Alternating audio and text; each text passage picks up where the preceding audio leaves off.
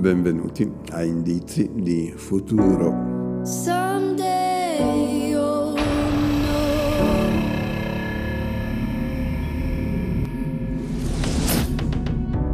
Oggi è giovedì 6 maggio 2021.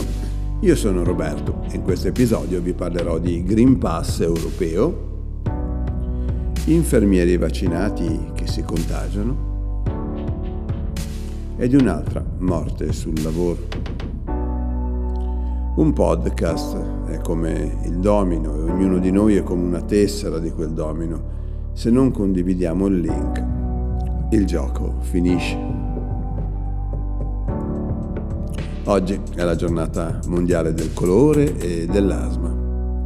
Ah, se avete un amico che si chiama Pietro, fategli gli auguri perché è il suo onomastico. Qualche anno fa, proprio il 6 maggio, è nata Anne Parillou, la splendida interprete di Nikita, di Luc Besson. Sembra ieri, ma erano gli anni 90.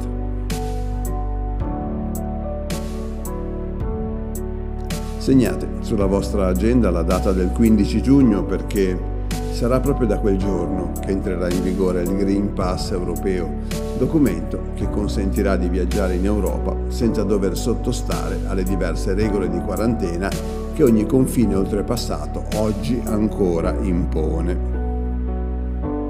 Però già dal 16 maggio sarà in vigore il National Green Pass che permetterà la libera circolazione nel nostro paese a seguito della verifica di una delle tre seguenti condizioni.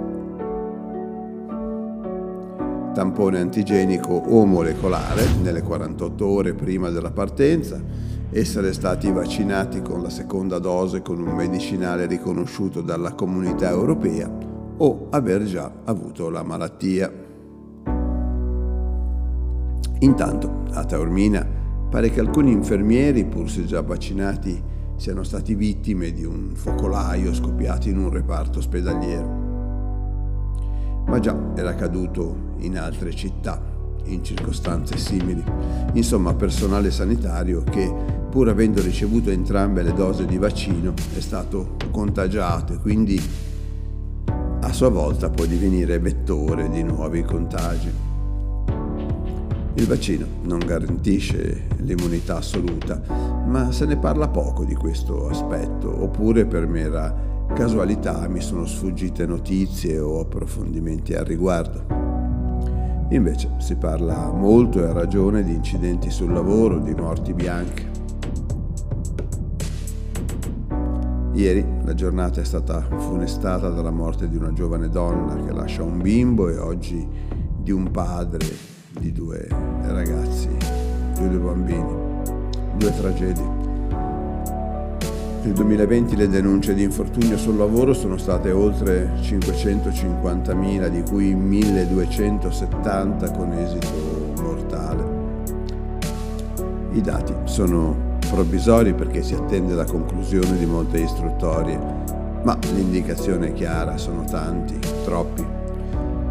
4 persone al giorno, circa un terzo degli esiti mortali sono dovuti nell'anno appena terminato al Covid-19. L'unica consolazione è che nonostante il virus il numero delle denunce presentate all'istituto, all'INAL, è diminuito di circa il 13,6% rispetto all'anno precedente, ma sicuramente ha influito il telelavoro che ha diminuito del 40% gli incidenti in itinere. E il fatto anche che molte persone purtroppo non hanno, non hanno lavorato, ad esempio eh, tassisti, rappresentanti di commercio, molti altri che facevano dello spostamento su mezzo di trasporto la loro principale occupazione.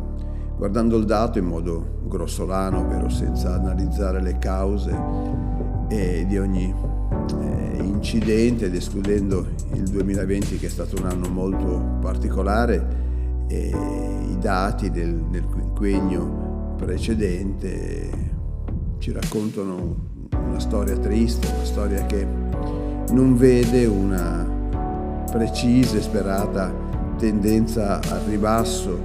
Eh, abbiamo nel 2015 1155 morti sul lavoro, eh, nel 2016 1021, eh, nel 2018 1122, nel 2019 1023, insomma non si nota una desiderata tendenza al ribasso.